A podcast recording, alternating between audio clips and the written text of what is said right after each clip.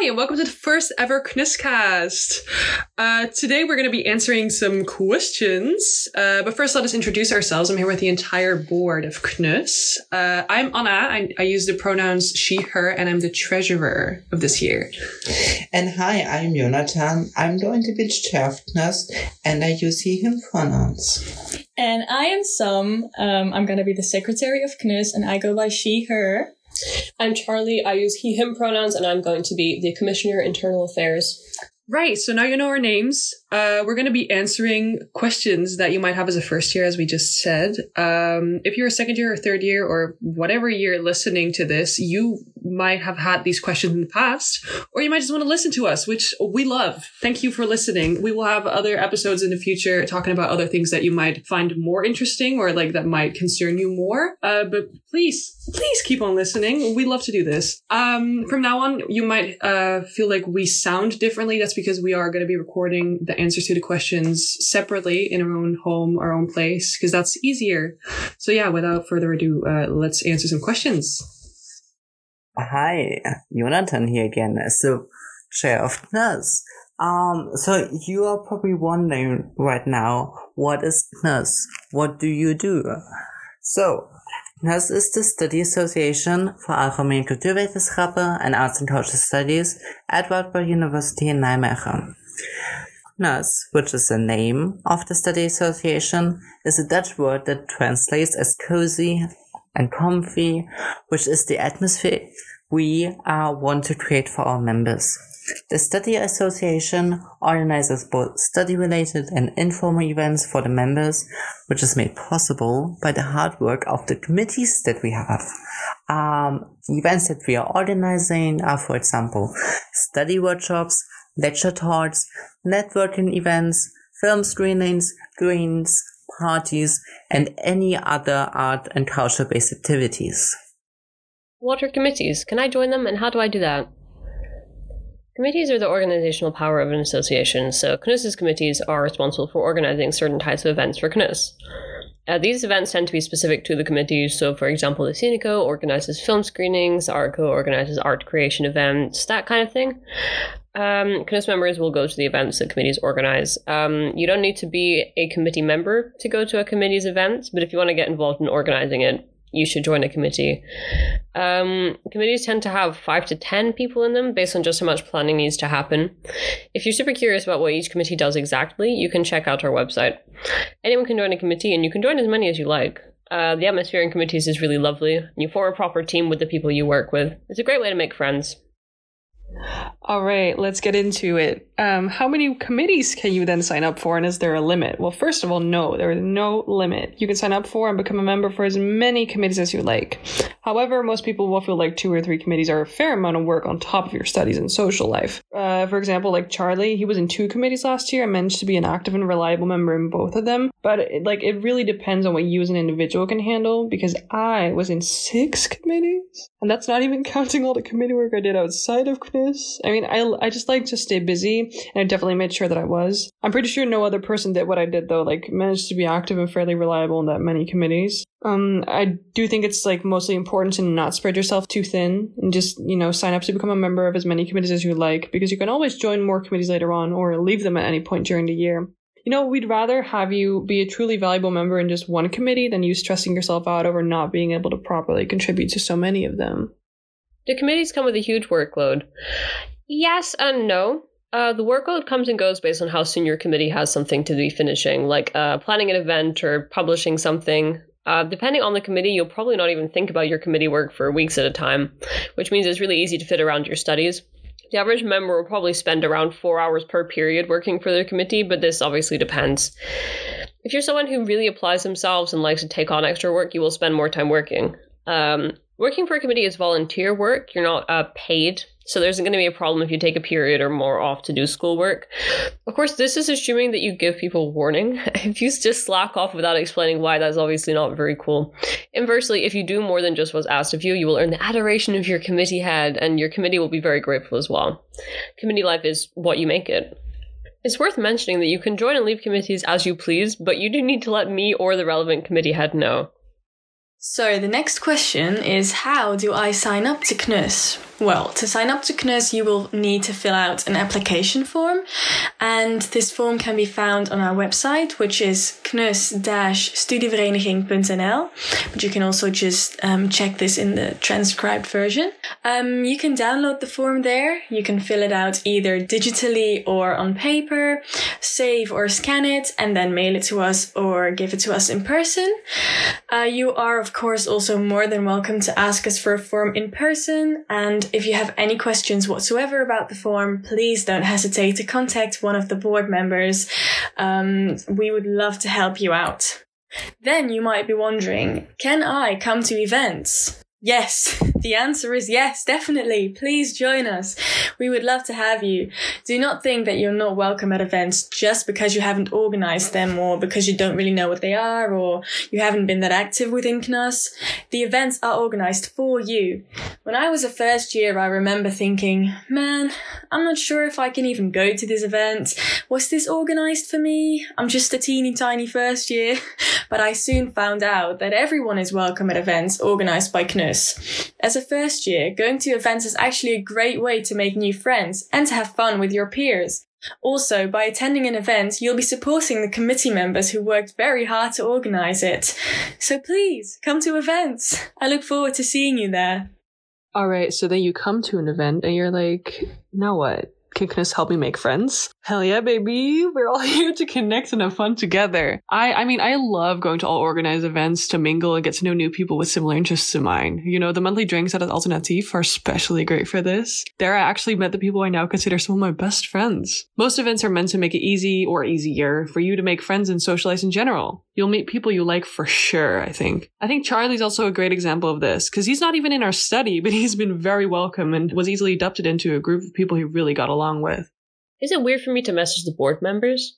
I sometimes joke that I spend my days and nights waiting by my phone for a WhatsApp notification, but while the waiting by the phone part is a joke, it's true that I absolutely love hearing from members, and so does the rest of the board. We're all sociable and would love to chat with you, and you can message us about things that are more serious too. Any questions, suggestions, or complaints are welcome, and the quickest way to reach us is directly via WhatsApp. There's no hierarchy in KNUS beyond responsibilities. Yes, we are the board, but that mostly just means that we do a lot of work. We're just second and third year students at the same university as you, so there's nothing weird about just reaching out to talk to us. All right, let's get into some more serious questions. Let's start talking about classes. First question, where can I find my schedule and what does it all mean? All right, you can find your schedule on Osiris. It shows the classroom, time, professor, name of the class, of course, and the kind of class. You might have lectures, seminars, workshops, etc. Osiris is also used for a lot of other things. I suggest you take a look yourself. A website that I like to use to navigate to my schedule or other programs is the RU Portal, which is portal.ru.nl. From there, you can easily navigate to your personal schedule, Brightspace, which you use for course information and homework, course guides, your email, and other important information regarding your studies. So then where can you get your books? Well, KNUS has a great deal with a local bookstore, Dekker van de Vecht in Nijmegen. They sell all the books you need for 10% off. You can select your year and period, it should all be self-explanatory. You should find it on knus.dekkervandevechtstudieboeken.nl, which is a little hard to write if you're an international, but it should be in a transcribed version and on our website. You can find your book list with all the books you might need per course in their respected course syllabi. The syllabus you can find on Brightspace. So let's get back to the subject of classes and let's talk about grades for a little bit. Because how do you pass courses and do you have to pass every course to pass the year? And then what happens if you don't pass your courses? So, okay, this might get a little mathematical, so bear with me. In total, you can obtain 60 study points, also known as ECs, in your first year. These points are divided over your courses, most of them allowing you to obtain 5 to 10 of these points if you pass the course, that is. You pass a course if you get a passing grade for every test in this course, which is usually one essay and one written exam or just one of those. A passing grade is anything from a 5.5 out of 10 to a 10 out of 10. If you do not get a passing grade for a test right away, you can sign up for a resit. If you then fail the resit, you will have to retake the entire course next year. Having to retake a course in the next year does not mean you failed the year. You will still pass your year if you obtain 45 out of the 60 ECs or study points. That means you can fill about 2 or 3 courses depending on how many ECs you were able to get from that course in the first place and still pass your first year. This might have calmed you down, but maybe it actually stressed you out more. I think it's important to stay in contact with your study advisor and your mentor anyway. If you ever struggle with passing a sufficient amount of courses or your mental health in general, it is good to have these people be aware of this so you can come up with a solution together. You're never alone. Let's get into another kind of serious question. What is a P, also known as a Propedeuse or propedeutic diploma, and what is a BSA? Let's start with what the BSA is, because I kind of already mentioned that in the last question. A BSA is basically the X amount of study points you need to have obtained at the end of the year to be able to continue your studies. Usually, the BSA is 45 out of the 60 you can obtain, but last year it had been lowered due to COVID-19. If you would benefit from having the BSA be lowered for you, get in contact with your mentor or study advisor and explain your situation. They are more than willing to help. Now, let's imagine, I hope this doesn't become reality, but I think it's important you still know, you do not obtain the BSA. What happens then? Officially, this means you have to drop out of the studies. You can still study something else, but if you want to do ACS or ACW at Radboud University again, you would have to wait 3 years to be allowed to re-enroll and try again. This sounds pretty scary maybe, I know, but this doesn't have to happen. You can always figure something out with a study advisor if you approach them in time. Then a P or Propedeuse propedeutic diploma is something you get if you manage to obtain all 60 ECs or study points of the first year. Those 60 points are divided over all mandatory first-year courses. You can still get your P if you pass a portion of the first-year courses in the second year. What is the use of a P then? If you have your P, you can technically drop out, do something else for a while, or return to studies at any time without losing your progress made priorly. Then, where do you go for questions or advice about your study progress, changing your schedule, or similar issues? I've mentioned them a couple of times already, but you should definitely reach out to the study advisor or ask your student mentor. Your student mentor has followed the same courses and knows your lecturers, therefore might be able to relate to you better. If you need more administrative help, you can of course still talk to your student mentor, but your study advisor might be able to provide better help. It is all up to you in the end, but just know that there are resources for you. Okay, the next topic is a bit more serious, but still always really important to talk about, mental health. You might be wondering, for example, if the university can help you, if you are experiencing mental health problems or where to go. It is good to know that the university does offer multiple possibilities to which you can turn to when you experience problems with your mental health. You can find all of the possible support systems on the website. You can find a roadmap there in which you can see which support system might be the right choice for you. In general, you can contact the student psychologists for things related to your mental health. While there is mental health care available outside of the university, it might be easier to try the student psychologists first to see if they can help you. And they can also give you more information if you need it. If your mental health is affecting your studies, you will need to approach the study advisors about it, because they can help you take if you need any adjustments, such as taking less courses, for example. However, be mindful of, rather than just letting them know about the problems that you're experiencing, let them know about what you need to change about the way that you're studying. So just focus on what you need them to do for you to make things easier for you studying-wise. However, the most important thing,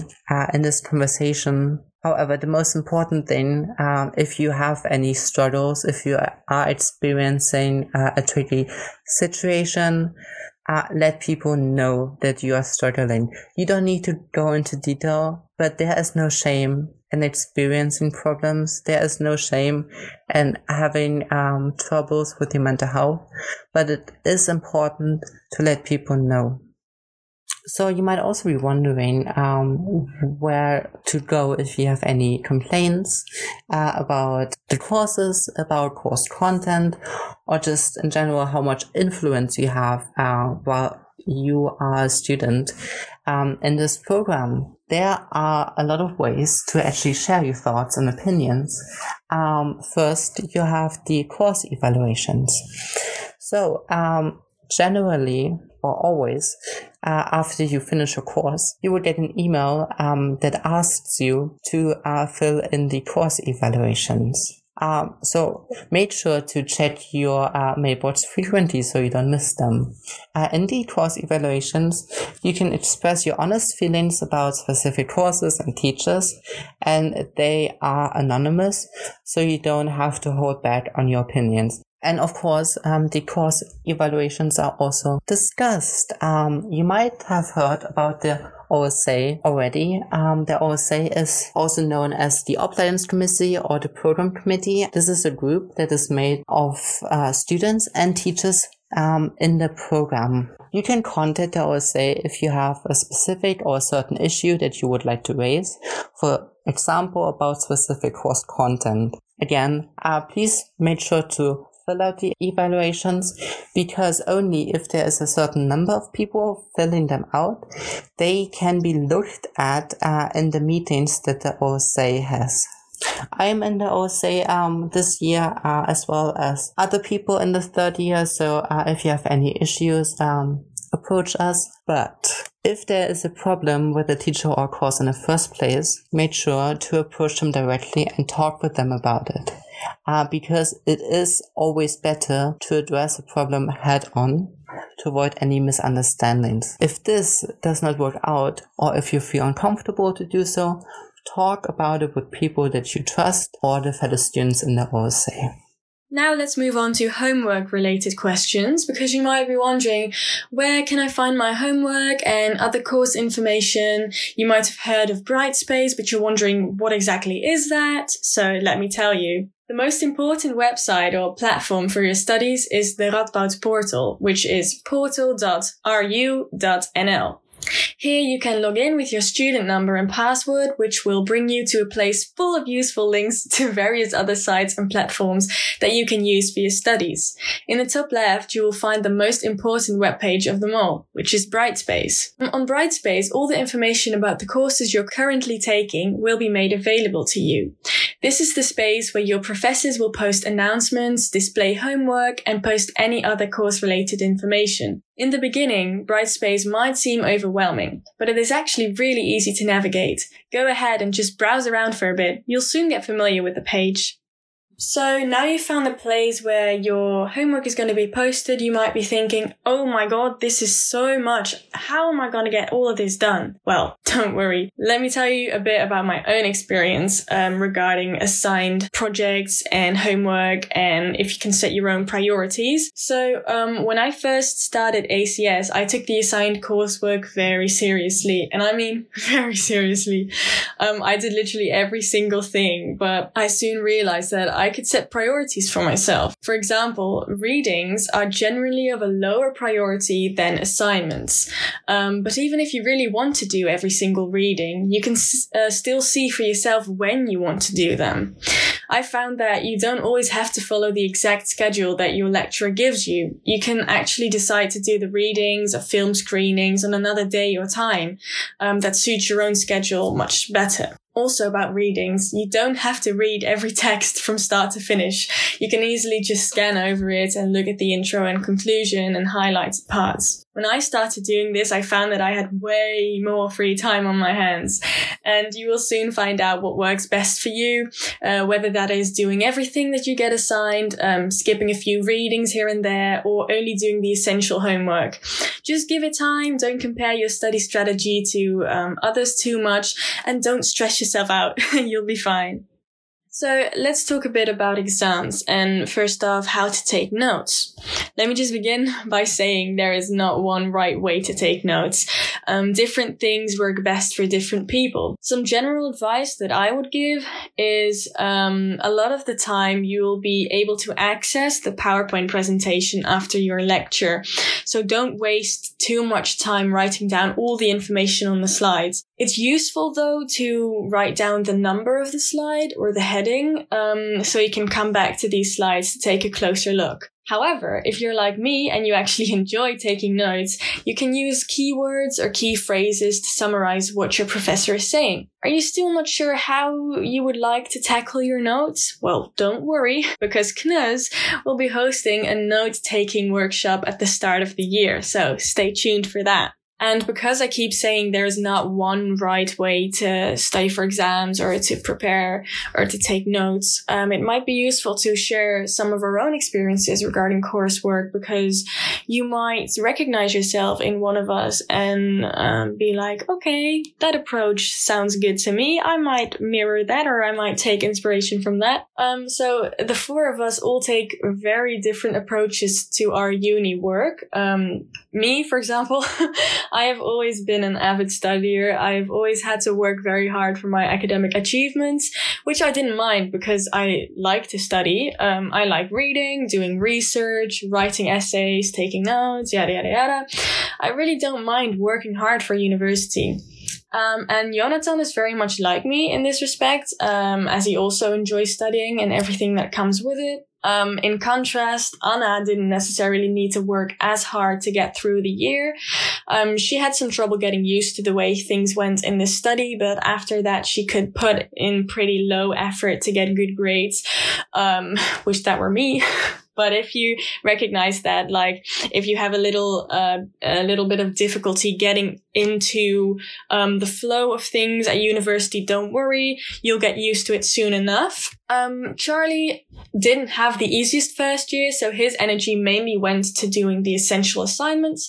He mostly focused on what the professor said was important, and he did that. And we all got through. So really, do not compare yourself to the way others approach their studies. Find out what works best for you and trust that your way will get you furthest. So now, when you've taken your notes and your lectures are over with, you might be wondering, what is the next step to preparing for an exam? So like I said, regarding taking notes, there is not one correct way to study for exams.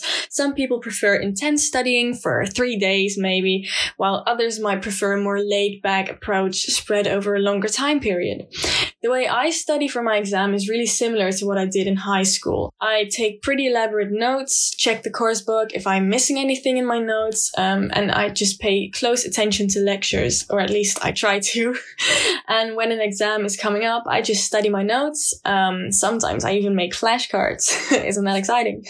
But as I said, something completely different might work for you. Maybe you prefer studying from your course book by talking to your friends about the material, or by merely attending the lectures. Just find out what works for you. Okay, so the next part is aimed towards the international first years amongst you. First off, we have a question that was really, really important to me in the beginning. How does the Dutch grading system work? So, the best mark is a 10. The system works with percentages, which means a 10 is 100%, a 7 is at 70%. Because a 10 is 100%, and it's almost impossible to get one, because teachers usually tend to say, okay, there's always room for improvement, but especially as a first year, it's like really hard to get a 10, because most of your energy will go into getting used to university and finding your way around the city. The threshold for pass at Radboud is a 5.5, which means 55%. But unfortunately, grades do get rounded down, so be aware of that. If you feel confused about why you received a specific grade, make sure to contact your teacher. They will usually gladly explain it to you and give you more extensive feedback if you ask for it. And I definitely recommend you doing this. Unless you really want to follow a specific program later, or want to pursue extra challenges, such as the honors program, all you need to do is get at 5.5 or more. Alright, on to the next one. Can you get along okay in Nijmegen if you don't or can't speak Dutch yet? People are usually happy to talk to you in English if you ask them. But if you want to participate, for example, in political things within the university, a certain level of Dutch is expected. But of course, it's a learning curve. The university offers Dutch language courses for international students. You can, for example, take courses in social Dutch, and you will get a certificate when you finish the course. You can definitely find more information on the page of Radboud Into Languages, or just ask us for any help. Getting used to any language and also to Dutch then is a matter of time. Eventually, you will find yourself understanding basic conversational Dutch if you engage with the culture and are surrounded by Dutch people. But it might be useful to study some common words or phrases to get a head start. Okay, so for money things, you might be asking yourself, do Visa cards work in the Netherlands? You should really get a Dutch bank account, especially if you plan on staying in the Netherlands, because most places will not accept Visa. Some foreign bank cards are accepted, but in any case, you will need to try it out. And to avoid any awkward situations, we recommend you to withdraw some cash at the ATMs in the city center, for example, until your new bank card gets delivered. So obviously, the next question is, how do I create a Dutch bank account? Usually, Dutch banks want internationals to come to the bank to make an account in person. As you might have heard, KNUS has an inclusion committee, or the INCO for short, and they have drawn up a manual, and you can find more information on how to create a bank account in there. You can, of course, also ask the committee members or make use of the buddy system. How do I find a room? It is very difficult to find a room outside of SSHN. We'll say SSHN. I don't want to bring down the mood or anything, but it'd be very irresponsible not to stress how much hard work goes into finding a room. Especially if you're an international student, a lot of student rooms will say they don't want internationals. They might also have gender requirements.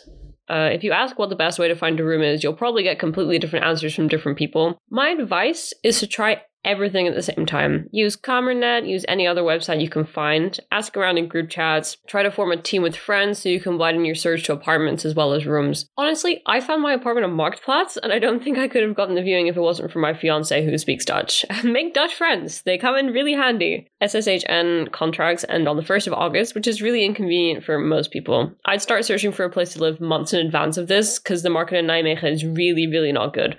We started looking for our place in April, and we only got our apartment in August. What is the normal price of rent in Nijmegen? This is your KNUS dad here to tell you to not let anybody charge you more than you can afford. For a room, they could charge anything between 300 and 600 euros a month. This depends on the location, amenities, square meters you're given, and that kind of thing. For an apartment, it can be a lot more. I'm not going to talk about how much my apartment costs per month, but Anna pays 385 euros a month for her room, which is 11 meters squared, 5 minutes from Central Station.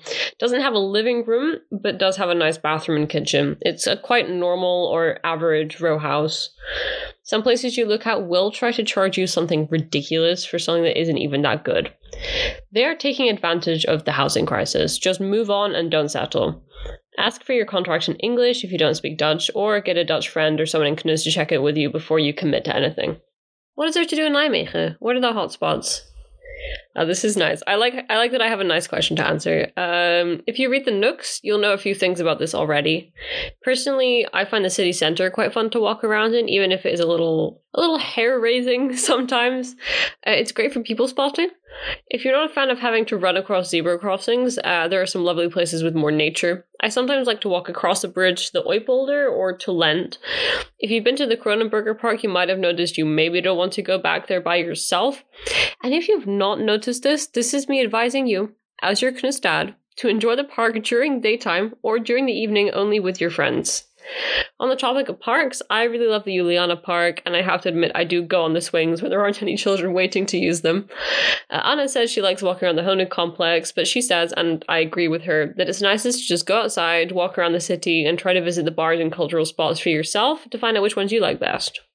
And that was our final question. If you have any more questions, you can catch our next episodes, or you can reach out to us via WhatsApp or our website. Thank you so much for listening. Bye!